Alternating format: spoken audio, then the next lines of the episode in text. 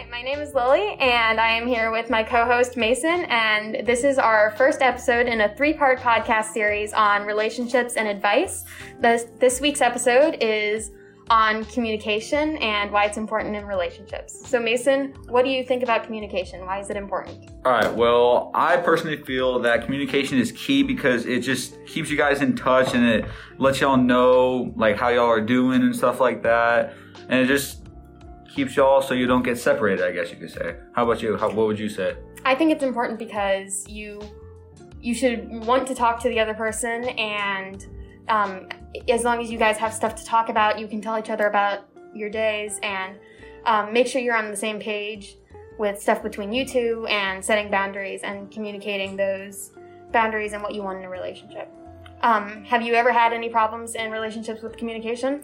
Um, actually, yes, I have. I mean, well, sometimes it's like it just starts off at a normal conversation and then sometimes it like escalates really quick or it just goes really slow and then sometimes usually it's just it ends off really quick and i really don't know how to pick it back up and stuff like that so that's just one reason why i feel like communication should be more exaggerated in in relationships and stuff like that so have you ever had anything like that i think in relationships and even just friendships i've failed to communicate boundaries and um, made a point of saying things straight rather than having to beat around the bush when I'm talking to someone. So just coming out and saying it is a lot easier and it gets the point across and probably saves anybody in the relationship the time and energy wasted about worrying about what the other person thinks and it's easier to just come out and say it. Yeah and also like freely speaking that's a lot better. Instead of you have to sit there and think you can just say what you want and blah blah if they don't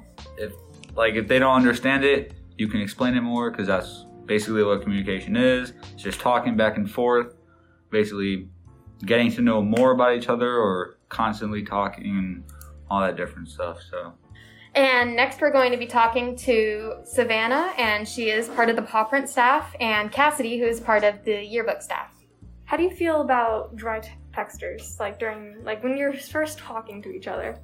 To me, like dry texting is one of those things where it makes everything get boring super fast. Like if you can't keep a conversation going, it's not interesting, um, and it's easy to lose interest in that person. So um, I feel like if you're going to talk to somebody, try to come up with conversations and don't just hit them with like one word answers and try to like help keep the conversation going. It's important that you want to keep up with each other mm-hmm. try to keep the conversation going. So, what's one of the hardest things you've had to overcome while communicating in a relationship? All right, so I would say probably when you guys are both really busy with your life and you have a lot of things going on. You're trying to stay like stay in contact with each other, but you guys just can't seem to work out a time and place to talk. So, how would what, what do you think you should do to handle that?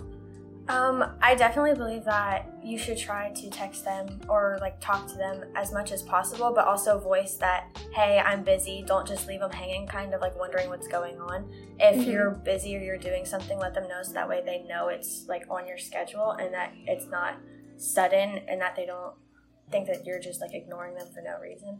It's like that's another big part of communication yeah. is just letting them know what you're doing and what's going on at what times. That way, you don't want to make them feel bad yeah. or like upset that like oh they don't want to talk to me. Mm-hmm. You're like oh I'm bothering them. Yeah, helps avoid unnecessary problems. yeah. When communicating throughout like arguments and stuff, how would you best handle that kind of situation?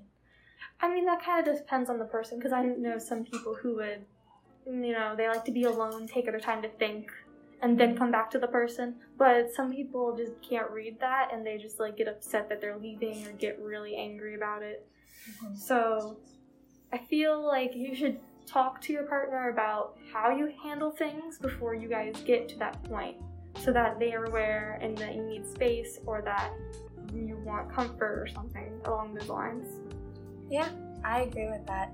I feel like though when communicating throughout arguments, it's best to not necessarily storm off, but to just calmly calmly talk about it or try to figure it out in a mature way. or calmly say like, Yeah. okay, so instead of storming off, say calmly say, I need some space. Can I come back to you about this later? Mm-hmm. You're like thinking of fixing the situation and not necessarily like just leaving it because when you leave it and don't come back to it, the problem doesn't get solved and it causes more issues along the way. Yeah. So during those arguments, how do you how do you show the other person that you are listening and you care about what they have to say while also trying to make your point and make it be a conversation rather than just one person talking?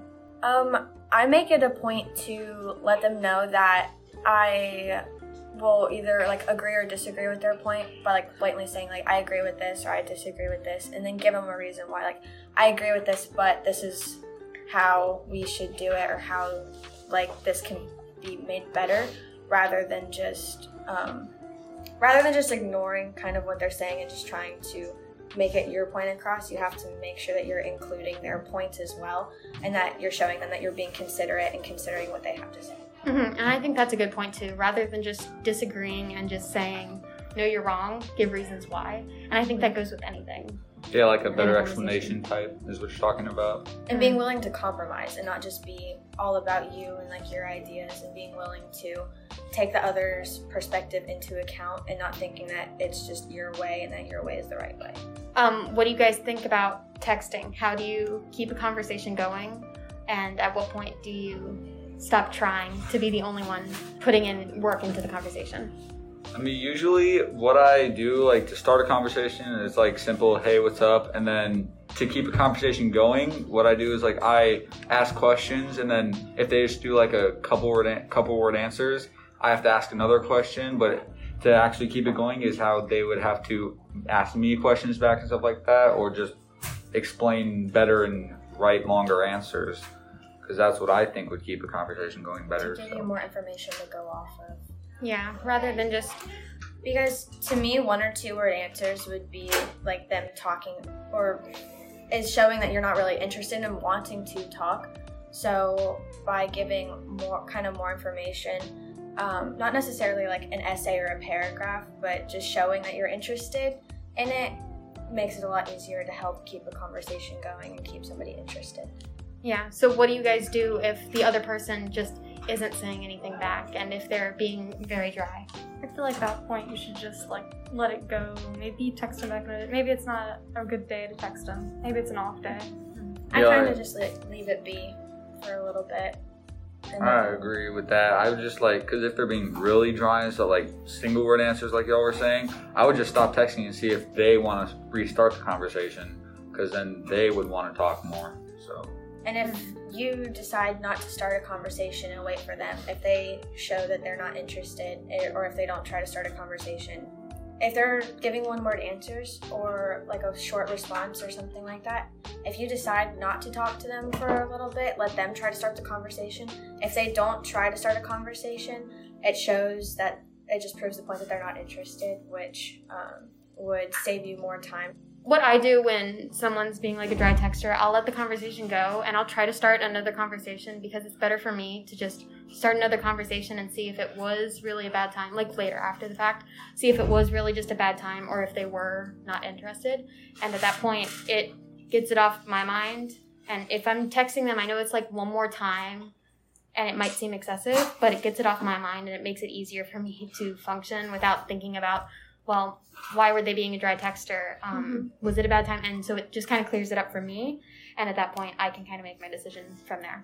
that's one of those things where it's it depends on the person because if that's what you want to do and if that's what helps you then obviously you're going to do something like that so yeah that's great advice Um, that's all for this week's episode of our podcast. Uh, tune in next week, and we're going to be talking to Isla and Rachel about how to get over a crush.